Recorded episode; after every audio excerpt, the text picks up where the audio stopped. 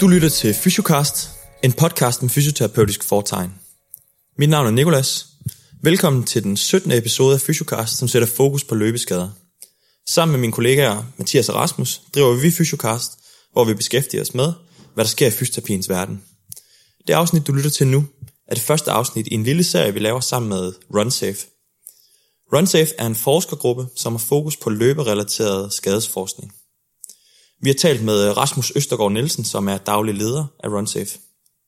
Rasmus besøgte Godmorgen Danmark i april måned, hvorefter jeg mødtes med ham på en café i øh, Indre København. Hvis du lytter godt efter, kan du måske også høre lidt af den hyggelige stemning, der var der. Det håber vi, at du kan leve med. Rigtig god fornøjelse med dagens afsnit. Vil du gerne støtte den her podcast og være med til at holde os kørende, så klik ind på fysiocast.com, hvor du kan trykke på Støt Fysiocast.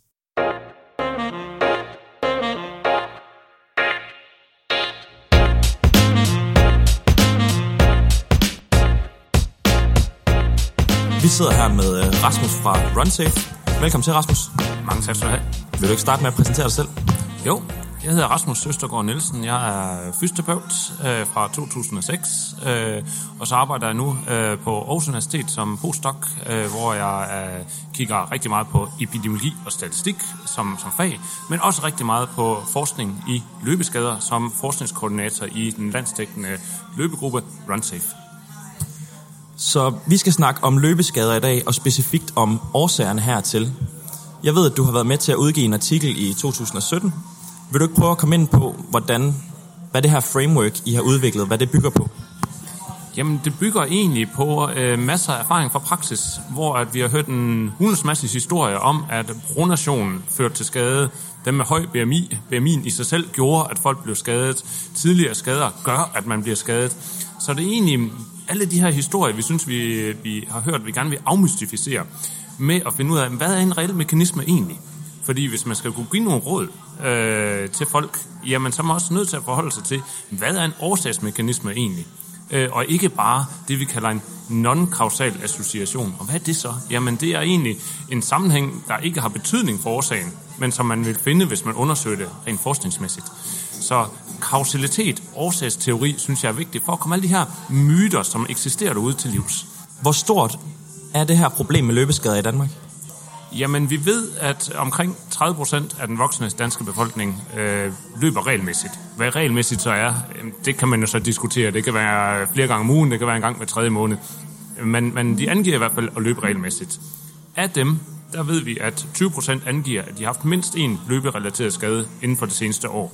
Så skal vi oversætte det til, til befolkningsniveau, vil det svare til, at 5% af den voksne danske befolkning får mindst en løbeskade en gang årligt. Og det er cirka 250.000 mennesker. Er det undersøgt, om, øh, om de skader, der er relateret til løb, om det ofte er noget, der kræver behandling i sundhedsvæsenet? Ikke i tilstrækkelig grad. Øhm, så vi ved faktisk ikke, hvor mange af dem, som der får skader, der opsøger behandling i sundhedssektoren øh, og hvis de gør, hvilken behandling de så søger, om det er til den praktiserende læge, eller direkte til fysioterapeuten, eller hos kiropraktor, eller massør, eller, eller noget andet. Så, øh, så det er jo et oplagt øh, bachelorprojekt for en engageret fysioterapigruppe øh, at, at undersøge, jamen, opsøger skadet løbere egentlig behandling, øh, eller, eller ordner de det bare selv? Er der lavet noget på, hvad, øh, hvad løbeskader koster i samfundet, det forestiller mig ikke nu, når de her tal ikke er, er så godt på plads endnu. Der er lavet noget fra Holland, øh, og så kan man så sige, at Holland sammenlignet med Danmark mm, mere eller mindre.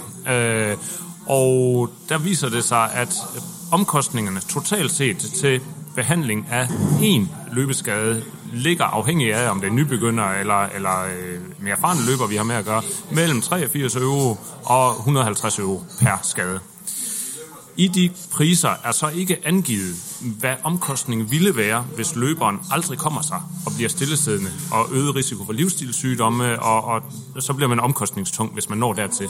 Så det er udelukkende øh, tabt arbejdsfortjeneste og omkostningerne direkte til behandling og et øh, køb af øh, smertestækkende medicin og hvad det ellers gør. Hvilken omkostning det ville have, hvis man faktisk bliver stillesiddende og inaktiv, og dermed får måske får livsstilssygdomme over tid, det ved vi ikke. Og det er nok noget højere end de tal, jeg præsenterede før. Så vi snakker om, at 5% af den voksne danske befolkning har rapporteret en løbeskade i løbet af det sidste år. Hvad er det for nogle skader, løbere hyppigst rapporterer? Jamen overordnet set er det jo klassisk at dele skaderne i to kategorier. Det er de øh, akutte skader, hvor man træder ned i et hul på, øh, ud i skoven og rækker over på, på foden, eller de overbelastningsrelaterede skader. De akutte tæller cirka 5%, øh, mens de overbelastningsrelaterede tæller 95%. Og det er også derfor, at vi fokuserer primært på de overbelastningsrelaterede skader, fordi at, at der simpelthen er så mange af dem. Når vi snakker om de overbelastningsrelaterede skader, er det så ofte skader, hvor man kan definere noget eksakt væv, der har lidt skade? Nej, øh, det er svært, rent videnskabeligt i hvert fald. Øh, og tit og ofte, det vi gør i vores forskning, er at spørge personen, om de har ondt eller ej. Øh, og hvis de svarer ja, og de så opfylder nogle, nogle kriterier, vi sætter op for, hvor, hvor meget skadet man skal være, øh, så bliver man defineret som skadet. Og det er egentlig lidt sjovt, ikke? Fordi at, at man kunne også bare vælge at spørge folk, om de selv synes, de er skadet og det er ikke altid, de synes det, selvom de opfylder den definition, vi sætter op for, hvad en skade er. Øh, så der er et kæmpe stort stykke arbejde, rent faktisk videnskabeligt, øh, at definere, hvad er ikke kun en løbeskade, men en idrætsskade generelt. Og der skal jeg love for, at der er nogen, der slår hinanden oven i hovedet med kagerullen, fordi at der findes ikke en konsensusbaseret definition i dag til, hvad er en idrætsskade. Og det er et stort problem. Ja, fordi det vil jo betyde, at, at når forskellige grupper laver forskning på løbeskader og idrætsskader, og de ikke har den samme definition, så må tallene, man kommer frem til, hvor mange der er skadet og sådan nogle ting, det må jo være i øst og vest. Jamen fuldstændig rigtigt. Lad os, lad os tage løb som eksempel. Vi kan stille os på målstregen til efter et maraton og spørge om folk rundt i benene. Det er jo i princippet en skade, hvis de svarer ja, hvilket langt de fleste de gør, så er det jo skadet. Øh, man kan også sige, at, at man skal have fravær, total fravær for løbetræning i mindst tre måneder for at være skadet og så vil det være noget færre, som, som, som bliver skadet.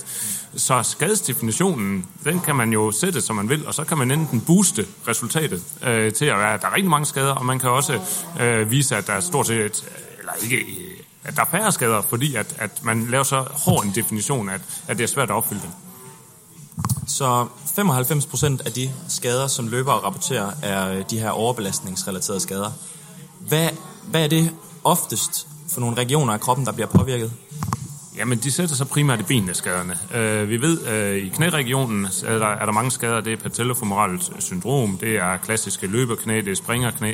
Øh, meniskader ser vi faktisk også øh, rigtig mange af. Øh, så er der, øh, i, går vi lidt længere ned i underbenet, øh, MTSS, medial tibial stress syndrom, der er akillesene-problemerne, skader i, i soleus gastrocnemius, og helt nede i foden har vi så øh, fascitis plantaris øh, og, og stressfrakturerne også. Mm. Øh, så det er øh, rigtig meget fra knæet og ned, vi ser det, men, men selvfølgelig ser vi også skader i hoften og, og i ryggen. Øh, men, men sjældent ser vi noget i skulder og arme. Det, er, det, det, det, det, det giver ikke rigtig mening. Godt. Så øh, nu er vi kommet lidt omkring øh, baggrunden for, for løbeskader her. Hvis vi, øh, hvis vi kigger lidt videre på, du snakker om de her kausale sammenhænge før. Er der nogle klart definerede kausale sammenhænge i litteraturen, som vi kan sige, den her risikofaktor, den er direkte forbundet med incidensen for en løbeskade? Ja, det er der. Øh, når det hedder en løberelateret skade, så ligger der i det, at man er nødt til at løbe for at kunne få skaden. Man kan ikke sidde i sofaen og få en løbeskade. Øh, det er der måske nogen, der mener, man kan, men, men ud fra det, vi arbejder med øh, i forskningsmæssig sammenhæng, jamen, så kan man ikke få en løbeskade, eller lad os også bare kalde en idrætsrelateret skade, medmindre man dyrker idræt, i det her tilfælde løb. Så løb bliver en, det vi kalder necessary cause, nødvendig årsag til, at en løbeskade kan opstå. Så det er utrolig vigtigt at forholde sig til den faktor. Fordi hvis man ikke gør det, jamen så undersøger vi i princippet non-kausale sammenhænge. Og det betyder så også, kigger du man udelukkende på fodens pronation eksempelvis, og, og trækker en pil over til skade, uden at forholde sig til træningen, jamen så siger man også, at en løber kan få en løbeskade ved at sidde i en sofa med en broneret fod. Øh, og det giver ikke mening. Så det, det er et spørgsmål om, hvor meget løber man med en proneret fod, eller en supineret fod, eller en neutral fod. Øh, og mange andre karakteristika, før man bliver skadet.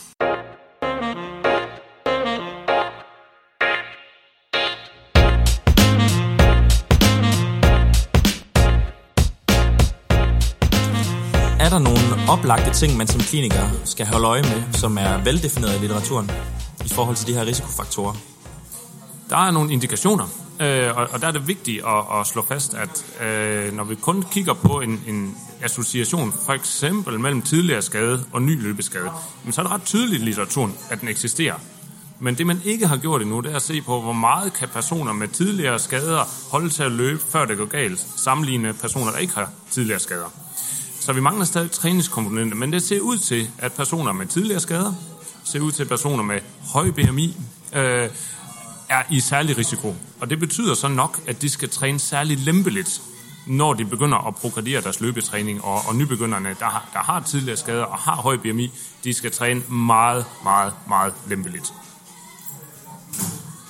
Der bliver tit snakket om sådan noget som øh, underlag og, og forskellige løbesko. Er der undersøgt, om det har nogen, øh, nogen betydning? Der er sparsom evidens, øh, og man kan sige, hvis vi skal igen skal kigge i kausal sammenhæng, jamen så er der meget lidt forskning, der har vist, øh, hvor meget løbere kan løbe, holde til at løbe til i en bestemt løbesko, før det går galt. Øh, man har kigget på den direkte sammenhæng mellem løbeskoen, at man er fået risiko for at få løbeskade, hvis man løber en støttende sko, i forhold til en neutral sko. Men igen skal vi være utrolig opmærksomme på, at, at træningskomponentet der mangler. Øh, og der er nogle konklusioner derude i den videnskabelige litteratur, som jeg gerne vil, vil øh, stille spørgsmålstegn ved, om, om det er reelle. Øh, altså, skal personer med en bruneret fod have en støttende sko? Det, det tyder det på, hvis vi kigger på den seneste skorelaterede litteratur. Men det, man mangler der, er simpelthen at forholde det til, til træning igen. Er det sådan, at personer med en bruneret fod kan træne længere, før det går galt, når de har en støttende sko på, i forhold til, når de har en neutral sko på? Det ved vi ikke. Så, så der er mange, mange risikofaktorer, men det, det, det er nødvendigt at, for, at relatere den over til træningen og sige, der er ikke noget forkert underlag, der er ikke nogen forkerte sko, der er ikke nogen forkert BMI. Det er et spørgsmål, hvor meget man træner på et bestemt underlag, med en bestemt sko, med en bestemt BMI, før det går galt. Hvis vi prøver at komme lidt tilbage til, øh, til det framework, I øh, præsenterer i artiklen fra 2017. Hvad er det for nogle... Øh, hvad er det, vil du prøve at, at gå modellen igennem sådan i, i overskrifterne? Jo. Jamen, skade er et forhold mellem to ting. Det er den vævstolerance, man har, og den øh, vævsbelastning, man udsætter sig selv for. Så det er de to faktorer, som, som er vigtige at forholde sig til det er bare et problem. Det kan vi ikke måle typisk øh, direkte som, som fysioterapeut. Vi kan ikke gå ind i vævet og, og måle, hvor, hvor stærkt eller slapt det er. Vi kan heller ikke gå ind i, i strukturerne øh, i kroppen og se præcis, hvor meget er akillescenen loaded i en bestemt situation øh, eller over en hel løbetur. Vi er nødt til at bruge nogle andre øh, variable, som, som ikke er, er direkte forbundet med skade. Så det vi kan i forhold til at måle, øh, kigge lidt på vævstruktur, det kunne jo være at kigge sådan noget, noget styrke, noget balance, noget søvn, noget kost, øh, for, for at danne os et indtryk af, hvad vævstolerancen er. Derudover, når vi så forholder os til løbeturen i sig selv, så kan vi også begynde at kigge på, hvor, hvor meget vil belastning i hver struktur i kroppen være i forskellige situationer. Så at vi ikke kun kigger på, at nu har en løber løbet en kilometer, men vi er jo nødt til at forholde os til, hvor meget belastning har forskellige strukturer fået øh, under en løbetur. Og der kan vi faktisk godt kigge lidt på det og sige, jamen der, der er noget, øh, nogle faktorer, der påvirker fordelingen af belastning op igennem kroppen. Så når løbere er ude at løbe, så kan de vælge at tage forskellige sko på. Det vil også påvirke fordelingen, at man fordeler belastningen til forskellige steder. Og hvis man løber øh, i de sko, man er vant til at løbe i, så vil belastningen fordele sig til et bestemt sted, som er modtageligt over for stress. Men skifter man lige pludselig sko over til nogle helt andre, som man slet ikke er vant til, det er ikke farligt, men man skal bare være klar over, at modtageligheden i det væv, man så lige pludselig begynder at belaste, er ikke så stor. Så derfor skal man graduere sin, sin, øh, sin belastning. Det samme er det med underlag. Underlag vil også fordele belastningen på forskellige måder. Øh, og løber man i sand, jamen så løber man noget mere blødt, øh, end man gør, når man for eksempel løber asfalt. Igen, det er ikke farligt at løbe på det ene underlag eller på det andet underlag, men skifter man lige pludselig. Det kunne jo være, at man er vant til at løbe på asfalt, og så deltager man i North Sea Beach Marathon og løber 42 km i sand. Man kan nok godt holde til at løbe 42 km på asfalt, men skift over til sand er så markant i underlag, at man, man bruger noget helt andet væv til at belaste, øh, eller til at støde sig med. Så vævsfordeling, eller fordeling af belastningen til forskellige væv, er vigtigt at forholde sig til som fysioterapeut. Og det tror jeg godt, vi kan, øh, øh, ved, at, ved at sådan begynde at tænke os om, hvad sker der i forskellige situationer, når, når vi ændrer øh, på, øh, på øh, belastningsfordelingen. Fordi det er faktisk det, som vi som fysioterapeuter er rigtig, rigtig dygtige til. Så er der også størrelsen af belastningen hvor man kigger på, hvor meget belastning kommer der så. Og det er for eksempel en person, der kunne finde på lige pludselig at løbe med rygsæk. Vedkommende er egentlig god nok til at løbe, og, og har, løber 5 km nogle gange om ugen, og, og træner ikke mere end det. Men hvis man så lige pludselig tager en rygsæk på med arbejdstøj og en taske og en, kom, øh, og en computer i, så øh, vil der være en meget større belastning per skridt på kroppen, når man løber med en taske. Og, og så kan man ikke løbe så langt, før det går galt, når man har mere belastning på. Og det samme er det med hastighed. Jamen, når vi sætter hastigheden i vejret, vil belastningen per skridt også blive større i nogle strukturer. Øh, og hvis man ikke er vant til det, og ikke er vant til at lave øh, tempotræning, jamen når man så introducerer det, skal man introducere det gradvist, for at vende de strukturer, man, man udsætter for en stor belastning første gang, øh, til den her belastning. Så som jeg forstår det nu, så må du lige sige, om jeg, om jeg kan følge med. Så skal man øh, som fysioterapeut overveje, hvordan belastningen bliver fordelt. Og det kunne fx være noget med underlag og noget med sko. Og så skal man... Kunne det også være sådan noget med løbestil? Ja, det er også løbestilen. Øh, er man forfodsløber, eller er man hælløber? Gate retraining er jo et hot topic inden for, for fysioterapien i øjeblikket. Så, så er det i høj grad også løbestilen. Altså, hvordan bevæger folk sig egentlig? Øh, og, og har det ændret deres løbestil? Og, og, og hvordan vil belastningen så være ved de forskellige løbestile, som, som folk de, de laver? Ja. Så, så det er ligesom den ene side af det, og så er der øh, den totale belastning, så at sige. Så, så hvor langt og hvor hurtigt og, og sådan nogle ting er der nogle modeller for at, at, at, ligesom at sætte det her op, så det giver mening? Fordi lige nu der lyder det jo meget sådan, der er utrolig mange faktorer at kontrollere for. Det er svært. Det er rigtig, rigtig svært, og det er jo noget af det, vi kæmper med videnskabeligt. Det er at holde styr på alle de her faktorer. Problemet for fysioterapeuterne nu i praksis er, de skal forholde sig til dem. De er, nødt til, de er nødt til at forholde sig til den patient, de er overfor sig, som måske har ændret på mange komponenter. De har skiftet sko, de er begyndt at løbe hurtigere, de er begyndt at løbe længere, de sover mindre og, om natten. Og det er jo den virkelighed, som, som fysioterapeuterne står for. Og kan man begynde at, at bearbejde det og putte det ind i et framework, hvor at man forholder sig til, at man kan altså ikke blive skadet, uden at man deltager i løb som, som nødvendig forudsætning, så tror jeg rent faktisk, at man bliver bedre til at forebygge og behandle løbeskader, fordi man kan give nogle råd, der er målrettet mod øh, kausaliteten i det. Men det er svært øh, at gøre og, og meget nuanceret. Det kræver faktisk, af min erfaring fra de seks år, jeg havde i praksis, inden jeg begyndte at forske, rigtig meget tid i anamnesen. Jeg brugte typisk 45 minutter kun på at lave anamnese, for at få en fornemmelse for, hvor mange ændringer, som den her person, som jeg overfor mig, har lavet forud for, at vedkommende blev skadet i sådan 45 minutters anamnese, som jeg forestiller mig er rigtig meget relateret til de her faktorer, vi ved kan, kan bidrage til en løbeskade.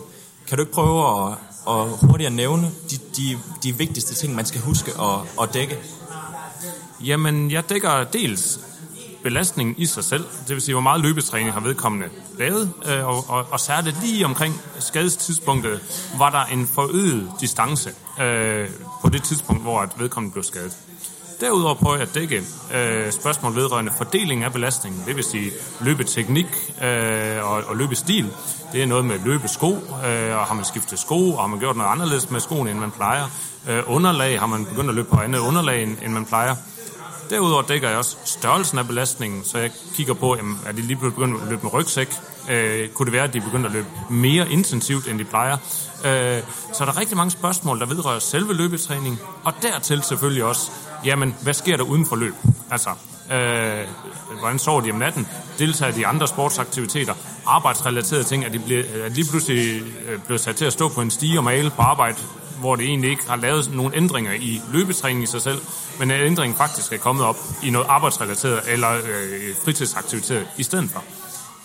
Og så kan man jo diskutere, om det så egentlig er en løbeskade.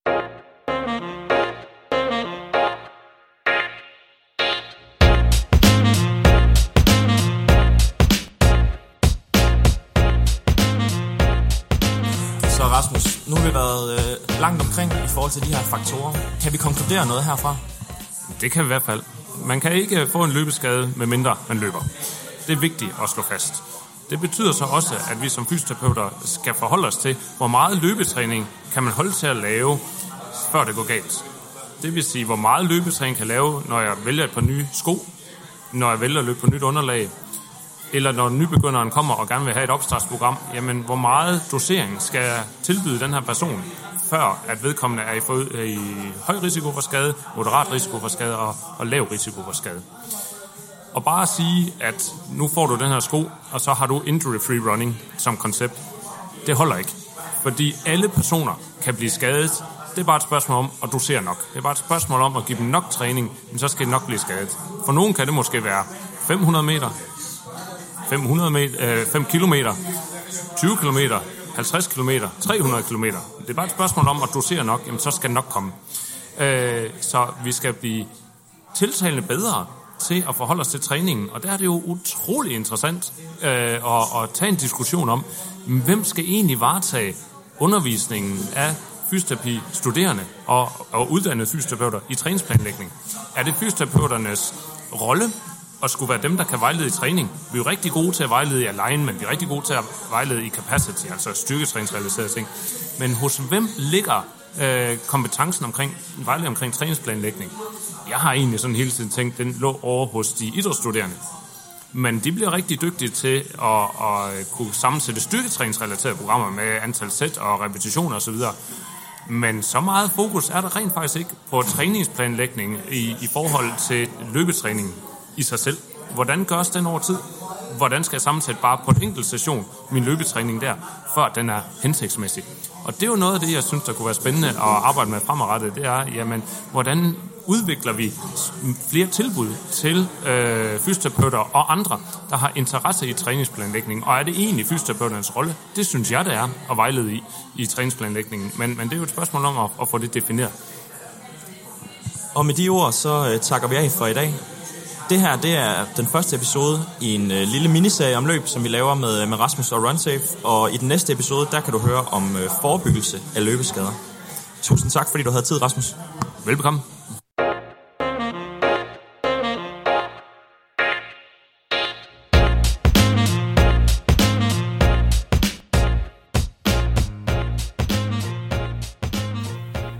Næste gang du kan høre noget fra RunSafe, bliver det omkring de forebyggende tiltag, man kan gøre i forbindelse med løbetræning.